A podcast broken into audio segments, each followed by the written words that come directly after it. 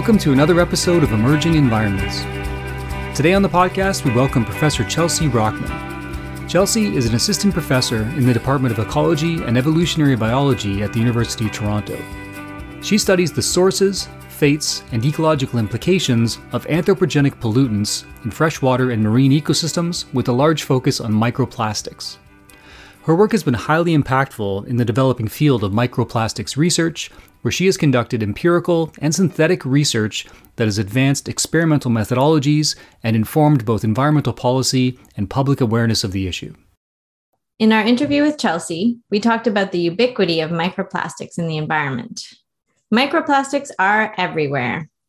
They are not only found in aquatic systems, but also in the atmosphere, and the potential negative impacts of these particles and the associated chemicals on ecosystems are a growing concern.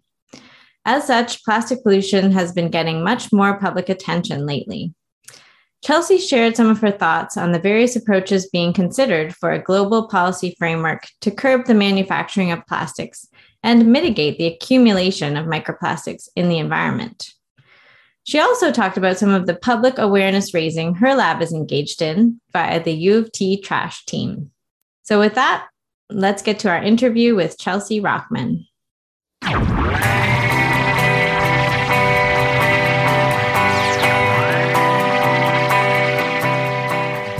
Chelsea. Thanks for joining us today. Thank you for having me. So, before we get into talking about your research on microplastics in freshwater ecosystems, we'd first love to hear about how you got to where you are now. So, maybe you could give us a little bit of history, maybe tell us where you grew up and, and how you became interested in environmental issues. Sure. Yeah. So, I grew up in Tucson, Arizona. Uh, in the desert. Mm-hmm. And I was always interested in the environment. Like as a kid, we would volunteer for recycling keep Tucson beautiful, I think it was, and we'd go and help with recycling, sorting, and cleanups and that type of thing. And I always really loved it. So from a young age, I have assignments where I was writing speeches about plastic or paper bags or something of that sort. But when I first went to university, I was not a science major. I was doing performing arts and uh, oh. did like seven year roundabout through undergrad to finally get myself to where I am now. I took a marine biology course and I just loved it. And so from that moment on, which was maybe like fourth year of my seven years of undergrad, I felt like I knew what I wanted to do. Um, and then I studied abroad. Once I was doing marine ecology, I studied abroad in Australia, and um, we were doing a field course, and we were on this island called Stradbroke Island. Nobody lived there. It was a research station, and on the research station, or well, first of all, on the beach, there was just garbage everywhere. And then in the research station, there were turtles being rehabilitated, and they were basically pooping out plastic in order to then kind of be let go to go out into the sea. And I was fascinated by this. I was always interested in trash, but I'd never combined it with this love of the ocean. And so I had a teacher who gave us an assignment for the course and it was write a proposal a research proposal about anything in the world. And i googled plastic and i googled ocean and i came across the garbage patch that was mm. introduced in the la times actually in 2006 in a pulitzer prize winning article and i started looking at the science on that and i wrote a proposal and i never looked back. So i kind of mm. actually my phd was very similar to part of that proposal.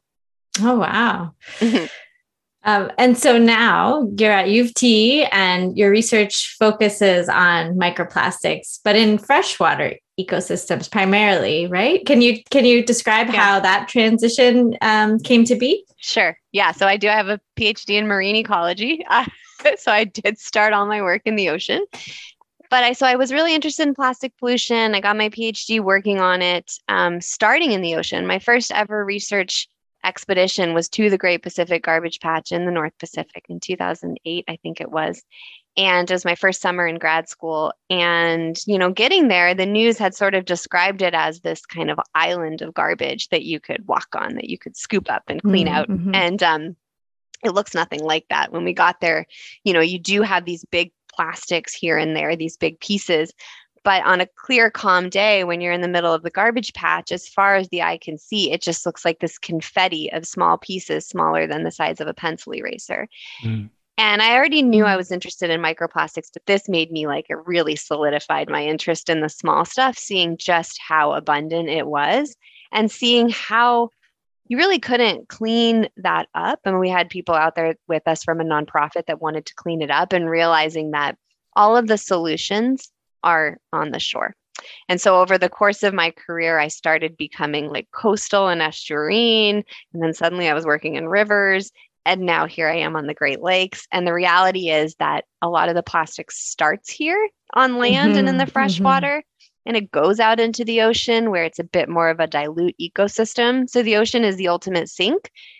But I'm really interested in the application of science and so i'm interested in in the sources and how it affects these freshwater ecosystems that have more anthropogenic influence and stress arguably than the ocean because they're less dilute we live mm-hmm. around them mm-hmm. um, so here i am working in freshwater doing a combination of I'm, most of my work is now in freshwater which is funny but um, but i love it i'm happy mm-hmm. yeah and you're certainly in a good place to do it relative to uh, Tucson, Arizona, I guess.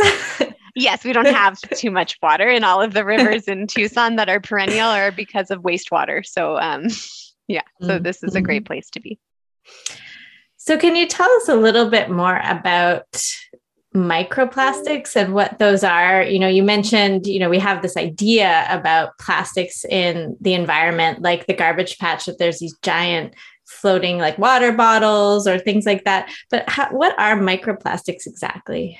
Yeah, so the literal, like literally what they are, are small pieces of plastic. So as plastic either gets into the ocean or into the freshwater ecosystem and it breaks down over time into smaller and smaller pieces. So if you've ever done like a beach cleanup and you pick up an old plastic bag, sometimes you watch it just kind of fall apart into those mm-hmm. tiny pieces. So it's literally just anything smaller than five millimeters in size, which is about the size of a pencil eraser. But the majority of what we see in our lab is, you know, smaller than a human hair. It's, it's we look at it under a microscope. So over mm-hmm. time, these plastics break down into smaller and smaller pieces. But then there's also some sources of microplastics where they're actually produced that way. So the microbeads that used to be in face washes and toothpaste as an abrasive, mm. uh, they mm. still are in some cleaning products uh, the raw material that we use to make plastic looks like a little pellet, and those often end up in the environment. So there are some sources where they like start off as a produced tiny thing, but by and large, every most pieces of microplastics out there have broken down from a larger product in use or a larger piece of litter that's been in the environment for a while. Mm-hmm. And yeah. and so where do these microplastics come from in in the sense like how do they get into the environment I guess? So they're you know if we dispose of a plastic bag or something like that can they leach into the environment from the landfill itself or is it mostly just kind of you know, litter that hasn't made it into a landfill for example? Yeah well so by asking that question you open up a treasure box of sources because there are many. Uh, but so yes anything that becomes litter in the environment that is either littered or just mismanaged waste because in certain places around the world we don't necessarily have that kind of garbage collection and, and cleanup. Um, will can will eventually break down into smaller and smaller pieces of microplastic but the majority of what we see in the environment here in Toronto are either microfibers, which is like little bits of fibers that come off of our clothing. And so those mm-hmm. enter the environment from wastewater, from like our washing machine effluent that then goes mm-hmm. to a treatment plant. And some of it goes into the environment mm-hmm. through dryer vents. Um, and then also just through like the application, you know, like right now I'm sitting in my office. I have plastic carpet. I'm sitting in a plastic chair. Over time, as that material breaks down, the dust circulating in my office, a lot of it is microfibers. So they end up in the environment that way. The other thing that's really common is tire dust. So every time we drive, ride our bikes, little tiny bits of tires come off into the environment. And so if I go out and I sample in the Humber River or in the Don River, I find hundreds of pieces of tiny black bits of rubber, which are the tire rubber coming from our cars. So those are kind of the greatest microplastic emission sources. Mm-hmm. Um, and here in Toronto, we also have a bit of a plastic pellet issue where in our samples down on the waterfront and in the rivers, we find a lot of little pellets coming from industry upstream that are using them to make plastic products. So we're also kind of trying to work with them on how do you reduce those. But um, there's a lot of a lot of sources. And the different pathways, I think, are stormwater, wastewater, agricultural runoff, and then litter. Mm-hmm, mm-hmm. That's really interesting to think about, you know, the atmospheric source of microplastics that ultimately end up in in the oceans. That's crazy. Yeah. No, I agree. when I started working on plastic, it was all about how much was in the surface water, how much was in the sediment at the bottom and the animals. And today we now understand that it's so ubiquitous and persistent that you have these microplastics cycling in these global planetary cycles. You have it in the water cycle, it comes up with the sea spray, it can enter into the clouds, it can rain down. Um, you have it in the carbon cycle because it is carbon. So it's also cycling with carbon through our planet. It's in the global dust cycle. Um, so it's really quite a different contaminant. You know, in the beginning, I was thinking of it as litter. And now mm I think of it as like this persistent organic pollutant, the way we think mm of these mm. other contaminants like PCBs and pesticides that are persistent and, and circulate with, within our planet. Mm-hmm. So it seems like microplastics are getting, you know, well-deserved attention both by the public and the media and even governments now.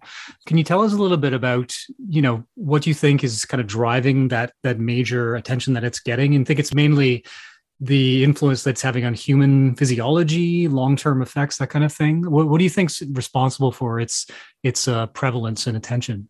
Yeah, a good question. Um, I'm not sure that I know what's responsible, but the patterns I kind of saw over time. I started working on plastic pollution around 2007, 2008, and um, it was only starting to pick up some attention in the media, but mostly people only knew about it if they lived on the ocean, if they'd heard of the garbage patch.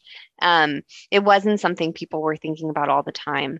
In um, but around that time, people started coming into the field. Like you know, some of the first researchers onto the plastic pollution scene were right around kind of 2000 to 2010 and more research was starting to come out and in 2015 um, jenna jambeck was part of a publication that showed that through a model they estimated that 10 what was it 8 to 12 million metric tons of plastic entered the ocean every year mm-hmm. and by this time i think plastic had kind of gotten quite a bit of media attention in terms of the ubiquity of it in the ocean and in animals and people were starting to ask questions about human health mm-hmm. but that statistic for some reason became the statistic of the year i heard it on the global stage at like un conferences and our ocean and these different like big policy you know kind of like the sparkly conferences that happen every year mm-hmm. and um, ever since then you started to hear uh, industry recognizing it was an issue that needed to be worked on versus saying like well you know like it's like just i'd say before that time they they weren't they were listening but they were kind of batting it away. Uh, mm-hmm. governments starting to get on board from all over the world thinking about what to do. Researchers jumping into the field. And i'd say that by like probably around 2015 to 2020 you started to see like a fully fledged research topic and uh, governments around the world talking about it. So I don't know what caused it. I I do think though the difference with plastic pollution from other issues is it's visible. It's really easy for the public to understand what this is because you can see it. Whereas with climate change, it takes until now when you actually see mass wildfires and drought. Um, so we're lucky in the sense that you can see it before it's too late. Uh, yeah. Uh, whereas with climate change, it seems to be a little less less like yeah. that. And in, terms of how they proliferate through ecosystems, can you tell us a little bit about that? You know, is it bioaccumulation? Are there certain taxa that are more susceptible? Yeah, that's like one of my favorite research questions because it's it's actually kind of hard to answer. Uh, it mm. seems like um, for microplastics, it seems like almost every species eats it or it goes through their gills. Like we tend to see it in they're in a, the gut content of almost every every animal. And it doesn't seem to matter whether they feed from the bottom or they um, open up their gills and eat every you know filter feed the plankton as it goes by or whether they selectively pick particles or whether they're the top predator. Like it seems like every animal is eating the stuff. So we haven't really we haven't you know we've done lots of studies where we tried to see whether it matters like what they what they feed on. Mm-hmm. and it the patterns are all over the place. Um, so I think it just depends on how much is in the ecosystem, how much they're going to be exposed to. Then the question you asked is like, does it bioaccumulate? Is it increasing up the food chain the way these other chemicals do biomagnification? Seems like it doesn't. Um, for it to bioaccumulate, so for like PCBs or pesticides, right? DDT, it leaves the gut, it goes into the fat, and it increases over time in the body. But this is a particle. So it has to leave the gut and physically transport into the body, stay there. And then the next animal that eats it, it has to do the same thing. Mm-hmm. So we do see it leaving the gut and going into tissues. We don't tend to see an increase with age in an animal. So we don't tend to see bioaccumulation. It almost looks like you have the opposite because I think it most plastic will be just excreted. Um, and we don't see increases with trophic level. So mm. it seems to be that some of these first principles we understand with organic chemicals, it's different. And so we are super from like a blue sky science, basic science question. I'm really interested in the fate of with of microplastic within an organism and also within a food chain. Mm-hmm. Mm-hmm. Yeah, we, we had spoken with uh, Rick Smith uh, not too long ago. I don't know if you're familiar with his his work. So yeah. he's was in, he was with Environmental Defense for a long time. So he's very interested in, in microplastics as well. And in our chat, he mentioned um, a couple studies that are emergent, I guess, in the human side of how microplastics are you know affecting us and i think there's a couple studies where they've demonstrated um, transference across the blood brain barrier is that part of your your radar it's part of my radar. I work on fish and yeah. other animals, but I um but yes, it is just like it is translocating into the blood and the tissue of fish. It is also in humans. So we found it. I think it's been reported in lungs, in the blood. Um, the blood brain barrier, I think, is a mouse study, like a mammalian model. Oh, okay. Um, but absolutely, like it is really, it is contaminating our bodies beyond our gut, right? So when I say it's not bioaccumulating, I'm just meaning doesn't seem to be increasing with age, but yeah. it is certainly getting into our body. And then the question is, how much is too much? And what does too much mean? You know, like what are the effects? And so for human health, we're in the very beginning of that frontier. Whereas yeah. for ecosystems, I think we're starting to get a better understanding of what is that threshold and, and what are the effects that we observe. Yeah, there's such important questions because it's you know as as your work and others has demonstrated, they're everywhere. so it's something that you know we need these answers quickly, and so it's there's no surprise that uh, a lot of attention is being being directed this way, right? Yeah, yeah. Can I ask a, a follow up question um, about you know the bioaccumulation question? So I don't know if you kind of referred to this, but is it possible that as exposure decreases that you know the microplastic concentration in a species in a fish for example goes down? Is that kind of what you're seeing? So we're trying to understand it can happen in two ways why you would see kind of a decrease with growth. And so if it's what you said which is where the exposure decreases well I, in both ways right? So it's either that they so once it's translocated out of the stomach we don't know how and whether it's excreted. So once it gets beyond the gut how can an animal excrete it? Does it actually go the other way? We don't know.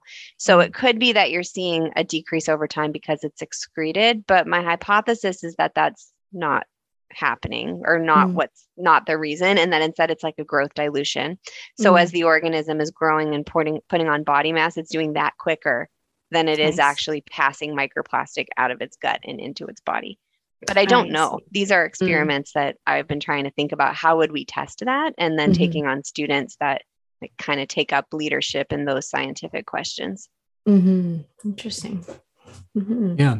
Can you tell us about some of the work you're doing in your lab right now with some uh, PhD students and master students?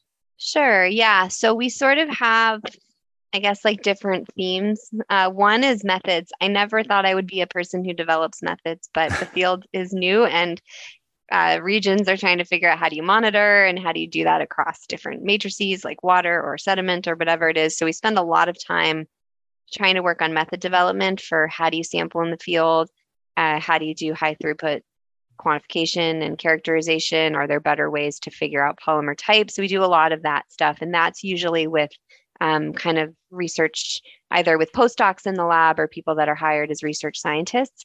And then uh, with students, we do a lot of work trying to understand the ecological effects of microplastics. So I have a student, um, Bonnie Hamilton, who's working in the Arctic. So she's trying to understand microplastic in uh, habitats where you have Arctic char and how that mm-hmm. might affect the Arctic char and how that may ex- uh, expose people who live there as, as country food.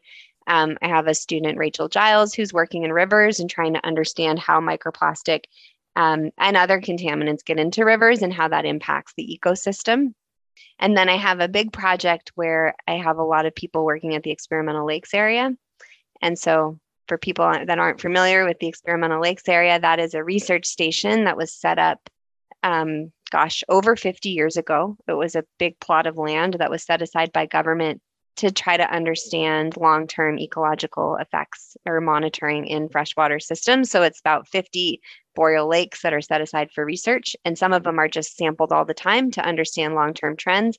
Some of them you can manipulate. So you can do things like big limnocorral experiments where you're dosing parts of the lake with microplastics and you're seeing how do they move around in the ecosystem, how do they impact the zooplankton and the fish and even the primary productivity. So a lot of the people in my lab are working on that project and trying to understand how the microplastics kind of move around and affect an aquatic ecosystem.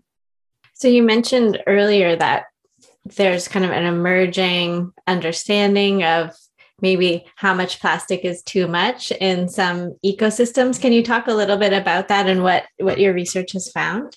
Sure. Yeah. So uh, there's been a few different researchers that have tried to basically say if we had to do a risk assessment for microplastics, how would we do it? And part of that's because governments are asking for it. So Bart Koelmans has led a lot of this work in the Netherlands because the EU has been asking for a risk assessment. He was part of a working group that I co-led with the Southern California Coastal Water Research Project because California was saying we need a risk assessment. And now we're about to start something similar with the International Joint Commission in the Great Lakes. But basically, what the work has done is taken a lot of the the toxicity tests that different groups have done in the laboratory to say um, how much microplastic, what is the dose that affects whatever organism they're working on to to cause some effect. And then they put kind of synthesize all that data together into like a big model and a species sensitivity distribution to show, you know, at this concentration, this percent of the species are affected. At this concentration, this percent of the species are affected. And so Bart sort of led a lot of this work, Bart Koelmans, and then we've all sort of been adapting with him kind of what he's been doing to bring them to different locations. So in California, we came up with different thresholds of risk, and they really ranged from concentrations that are actually found in the environment where you have higher concentrations. So some of the, the lowest threshold I see right here in Lake Ontario to kind of the highest threshold where you would say now you're in kind of maybe an impaired water body. I could tell you the actual numbers, but I'm not sure how much they would mean. Um, I think the most important thing is that, like, I would say within ecosystems where I where I work, where you have a lot of inputs of microplastics and kind of relatively higher concentrations, maybe 10% of the samples that we take are over that threshold, which says to me that we need to do something now. Like it is urgent. And I'm glad mm-hmm. that governments are starting to do something. And we definitely need to push at every level. Um, but it's not yet too late the way it mm-hmm. might be with mm-hmm. other issues. And so I feel that that's a, a good thing, right? In that we can mm-hmm. Mm-hmm. continue to do things so we don't get to those those higher thresholds. Mm-hmm. Yeah, interesting. I know this kind of term has been, you know, thrown around a lot with different environmental problems, but like it seems in some ways, as you mentioned earlier, like this is a wicked problem in the sense mm-hmm. that how do we remove these plastics once they're in the environment? And um, so I guess the the key uh, is to prevention, right? So um, so maybe you could uh, talk a little bit about methods or approaches that are being um, used to to prevent microplastics from entering the environment. Yeah. I think with this issue, there's no one size fits all solution. There's a lot of different things that need to happen at the same time. And I think a lot of people are grappling right now with kind of what is what do we need to do and what's the best thing we need to do and how soon do we need to do it and the UN right now is basically agreed that they're going to have an international agreement on plastic drafted by 2024. So they're deciding right now what that looks like. Mm-hmm. In my head, I guess I would kind of like bin solutions into three categories, and that one is waste reduction, and that includes the reduction of plastic that's produced, but also if you're creating a circular economy and the plastic is not going into a landfill and becoming waste, but it's always going back into a product, I also see that as waste reduction. Mm. So, and then the second one is um, waste management. So that just means I don't care if you recycle it or you put it in a landfill, but you do not allow it to be littered into the environment. And what you and I don't tend to think about often because we live in North America where a lot of waste is managed mm-hmm. is that like here, I think the number is that we, the number by the World Bank is that like 99% of our waste is managed. Um, mm, mm-hmm. We have curbside collection and everything goes to landfills if it's not recycled. But in d- different parts of the world, in like say low income economies, the average is 6% managed. Mm. So one bin is just curbside collection, engineered landfills, or bringing it to recycling facilities or something so that the end of life is not the dump, like a dump or an or the environment. Mm-hmm. So that's number two. And then number three is cleanup. And that's a tricky one, but you can clean up the big stuff. And I think mm-hmm. all three need to be happening at the same time. So, of course, we need to prioritize source reduction 100%, right? We're not going to do it without producing less of the material and changing fundamentally changing the plastic economy so that it is circular. So we are both reducing the amount of plastic we make and the amount of waste we produce. Um, but then at the same time, we need to be managing it better because you can't make build a circular economy if you're not collecting it and managing mm-hmm. it. And then right now, there's a lot in the environment, and that should be uh, cleaned up. So I hope that any international agreement that is agreed upon includes everything and is truly kind of a holistic picture at the whole plastic economy because right now you have kind of this fractured industry where you have people making the plastic that don't always talk to the people who collect it and do waste management which is necessary to feed markets for recycling. And so, if you don't have plastic being made to be recycled and the people who are going to collect it to get it into that facility, the whole thing falls apart. And right now, as you probably heard, we recycle less than 10% of all plastic produced, and that's appalling. And that's why people say recycling is a failure. Mm, it can be mm-hmm. part of the solution, but it has to be done much different than it's being done now. Mm-hmm. Mm-hmm. Interesting. And uh, like in the ozone depletion community, we think about CFC banks and these residual banks that are leaking CFCs to the atmosphere. And so I'm just thinking about what you were saying earlier about you're sitting on your chair, plastic chair, and you've got your plastic carpet. And so is there any thinking about how to deal with these banks of plastic that are still kind of releasing these small microplastics into the atmosphere?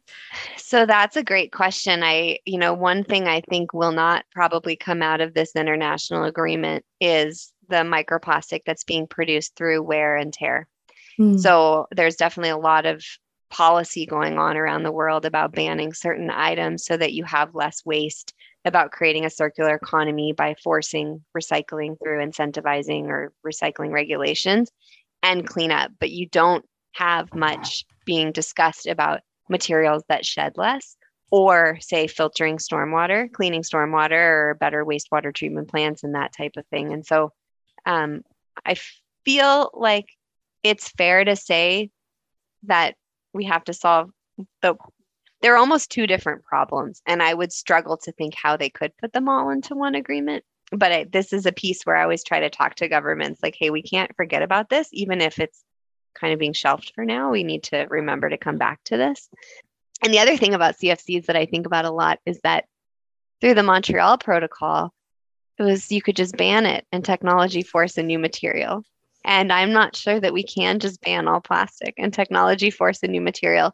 But maybe you could have something like Stockholm Convention where you have like a dirty dozen and you have those mm. plastics that maybe should be taken off the market and plastics that are better actors because they can be recycled and they are less harmful in the environment and that type of thing. So it'll be really interesting to see whether the international agreement is like Stockholm esque mm. or mm. whether it's more like a Paris Accord um, where you're trying to reduce emissions by everyone pulling on all the different levers in the toolbox. So mm. I don't know, but I think about CFCs a lot when I think about this. Mm-hmm. Yeah, I mean, certainly a, a, different problem, you know, and uh, but yeah, I and I hope in a way it's it's not Paris Agreement esque. That doesn't seem to be working so well. So we'll see. But um, interesting, yeah. Mm-hmm. So, so in addition to your teaching and research, you also engage in some outreach activities with the U of T trash team. Can you tell us about how that initiative came to life? Sure. Yeah. So when I was trying to kind of figure out what I wanted to be when I grew up. I wasn't convinced I wanted to be a professor. Uh, I was torn between like going into policy and running for office or starting a nonprofit organization. And so I had done some thinking and actually had written like a whole plan on if I started an NGO, what would it do? Um, and so I kind of had this in my back pocket of what it would be. And as I started, I moved to Toronto and started looking at um, things that I could get involved in here, I reached out to a friend, Susan Debrett who worked at the Great Canadian Shoreline Cleanup, and we started talking about like, could we start an organization in Toronto? And we brought in an- another friend, Rafaela Gutierrez, and like together we sort of co-founded the U of T Trash Team. And so it was built in 2017. It's been like baby steps to build it to be what it is, but today it's a full, fully fledged organization with about 100 volunteers, which are mostly undergrads and grad students from across Toronto. Um, we have sort of three pillars, which includes education, community outreach, and then really, really like applied science. Um, and we work with the city and we work with different organizations around the community to uh, so for example we have school programs running with the TDSB that are in fifth grade classrooms. Mm-hmm. Um, we work with Ports Toronto for trash capture devices. So we have sea bins along the waterfront. We have litter traps in the storm drains with TRCA. Um, so we have this whole kind of floatable strategy that's a big consortium of organizations trying to get litter out of the waterfront. Um, and then students come to us with ideas that they have. So right now students are building a video series educating the public about plastic and that's ba- like that's their baby and we just facilitate it to kind of let it fly. So mm-hmm. um, it's really fun. It probably takes up 50% of my time um, but it's a blast and i never wanted to be just a scientist. So it really allows us to kind of get the science out into the community and work locally to make change. So it's mm-hmm. fun yeah, yeah, yeah, I remember seeing some of the social media posts about it. I think last summer and the summer before about things you're doing in in the harbor. Um, I can't remember exactly. Was it you were trying to test water flow in the harbor for certain? Oh, we were putting yeah GPS tagged bottles. We were throwing plastic bottles into the. We've got them back, but into the water yeah. and seeing where they went. Yeah, yeah, yeah. yeah mm-hmm. Super cool. Mm-hmm. Um, I wanted to ask you about your teaching and and how or if microplastics science and policy factors in at all. Are you are you able to bring it into the teaching that you do, or is it or do you teach more sort of you know theoretical applied ecology, you know, more generally? Yeah, so I currently teach. Um, the first course I got here at U of T was a breadth course for non science majors, and it was ecosystems and the human footprint. So it was all about um, anthropogenic stressors, like basically how we're affecting the planet and teaching about ecosystems, but also talking about what we're doing to it and how we're solving it.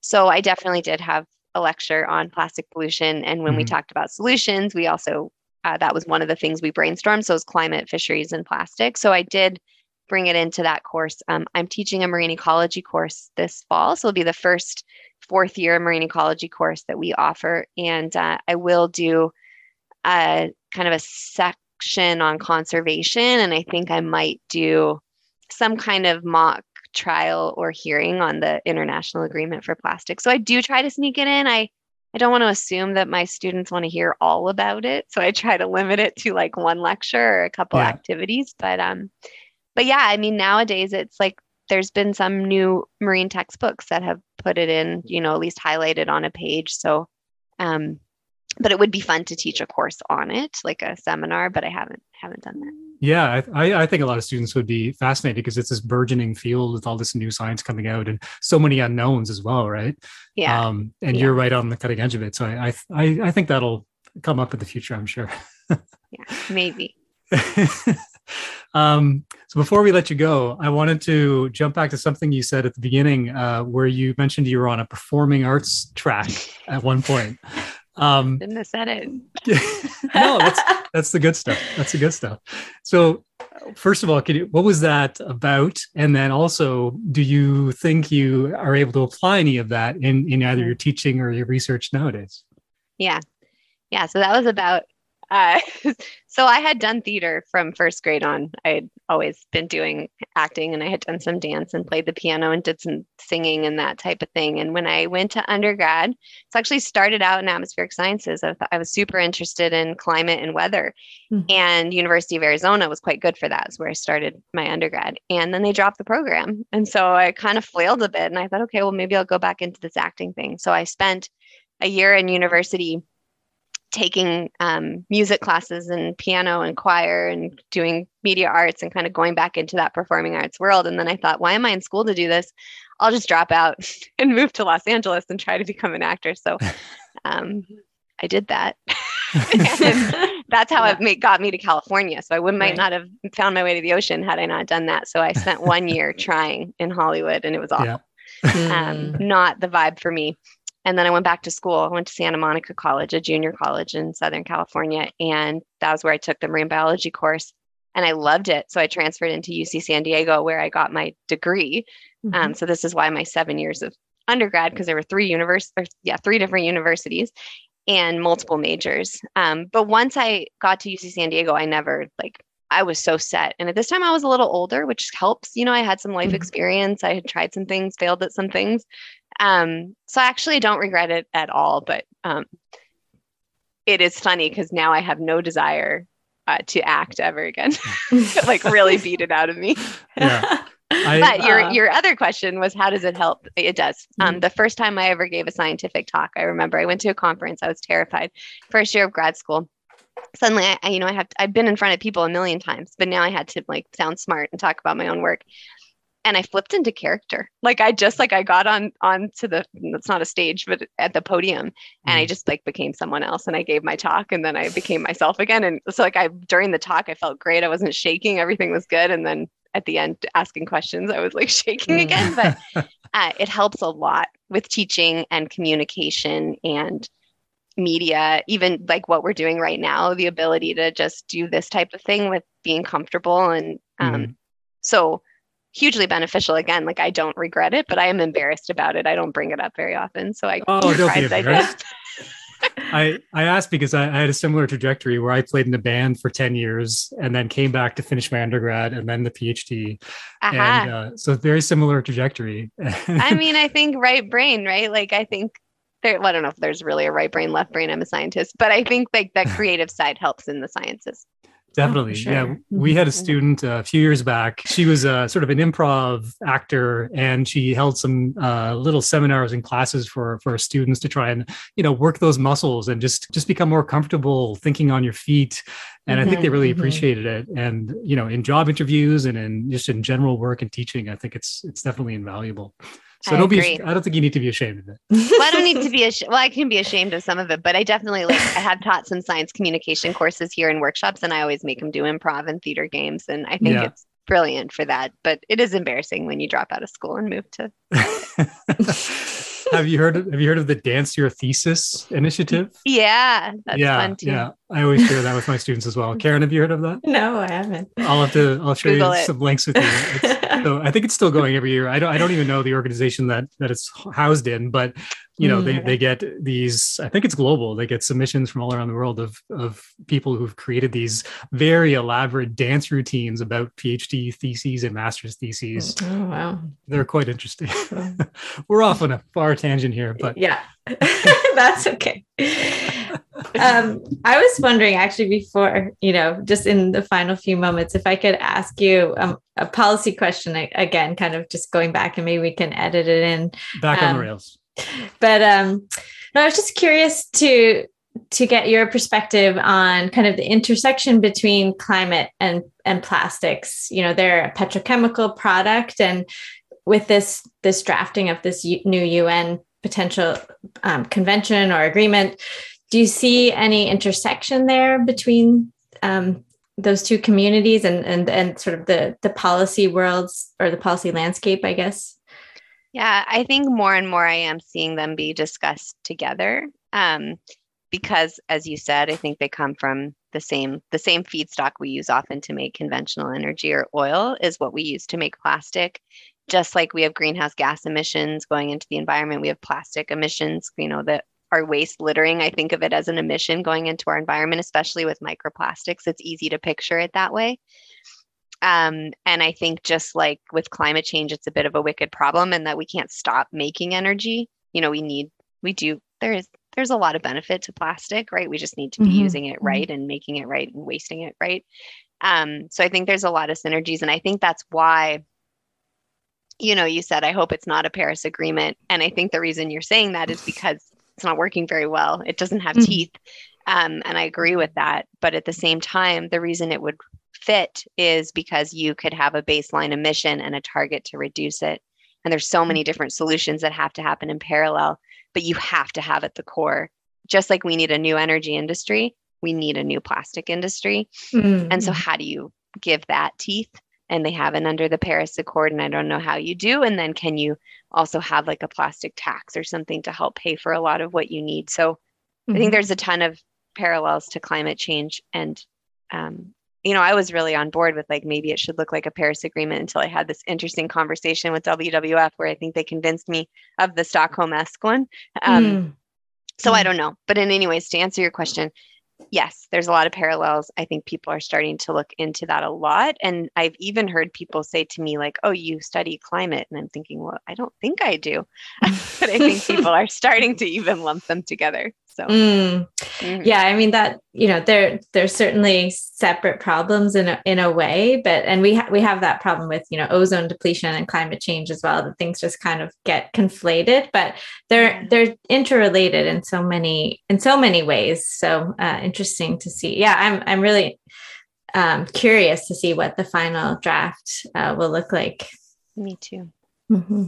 Cool. Thanks for uh, um, having that final serious question. no problem. I don't fully know the answer to that one, but because I'm still figuring that out as well, that mm. kind of mm. synergy, but definitely there's a lot. So And so are you involved in in this process or so sort of um not as much right now with what's happening. I was involved in the beginning when we were trying to basically show that there was enough science to suggest that they should move forward in this path. So I've been to like previous UN meetings and given testimony, and I was part of kind of their version. They, it wasn't IPCC report, but like their version of a science mm-hmm. report that informed this. But now they're in the negotiating phase, and even though I've contacted our government and said like I'd be interested and you know shared my opinion, I have yet to be at mm-hmm. a negotiating table. But mm-hmm and I don't even know if I have time, but I'm just fascinated. So yeah, I would love to be able to see it and be part of the process. But for now, I'm I'm not at this moment. Mm-hmm. Yeah. Well, Chelsea, thanks so much for taking the time to join us today. We really appreciate it. It's amazing to see the work you're doing, and as we said earlier, it's it's this fascinating, burgeoning field, and we look forward to seeing the research that you'll be producing in the future. Well, thank you. Yeah, thanks for highlighting it, and thanks for inviting me. This was fun. All right.